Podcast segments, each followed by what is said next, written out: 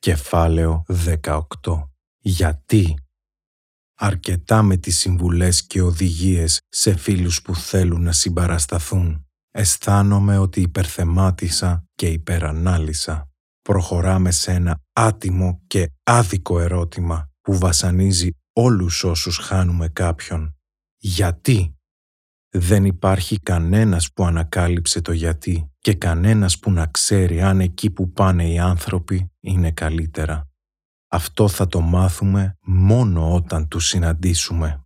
Δεν έχω απαντήσει στο γιατί, αλλά γνωρίζω καλά ότι η ψυχή δεν μπαίνει κάτω από το χώμα. Η ψυχή δεν σαπίζει ούτε και γερνάει όπως το σώμα. Η ψυχή δεν μπαίνει σε εντατικές ούτε και σε χειρουργία δεν είναι όργανο να γίνει μεταμόσχευση σε άλλο σώμα. Ζει μέχρι και την εκπνοή της θνητής ζωής και έκτοτε αναχωρεί από αυτό και συνεχίζει να ζει έως και την ημέρα της κρίσης. Η ψυχή μας είναι η ταυτότητά μας, η μόνη που δεν μπορούν να αλλάξουν και στην οποία τσιπάκια δεν χωρούν. Η ψυχή είναι αιώνια και έχει μέσα της γραμμένα όλα όσα έζησε ένιωσε, έπραξε, καλά και κακά σε τούτο τον θνητό κόσμο. Είναι αυτή που κινεί το σώμα και του δίνει πνοή και ζωή. Η θνητή ζωή μπορεί να πάψει, αλλά η ψυχή ποτέ.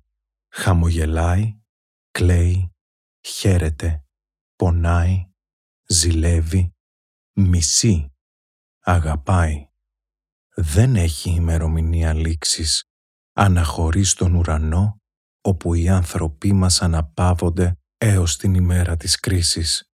Γι' αυτό και πρέπει να προσευχόμαστε για αυτήν και όχι μόνο για το πρόσωπο που γνωρίσαμε.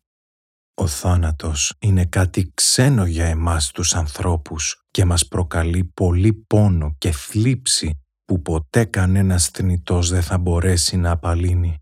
Αν μπορούσαμε να κατανοήσουμε τα πάντα, δεν θα ήμασταν άνθρωποι, αλλά θεοί.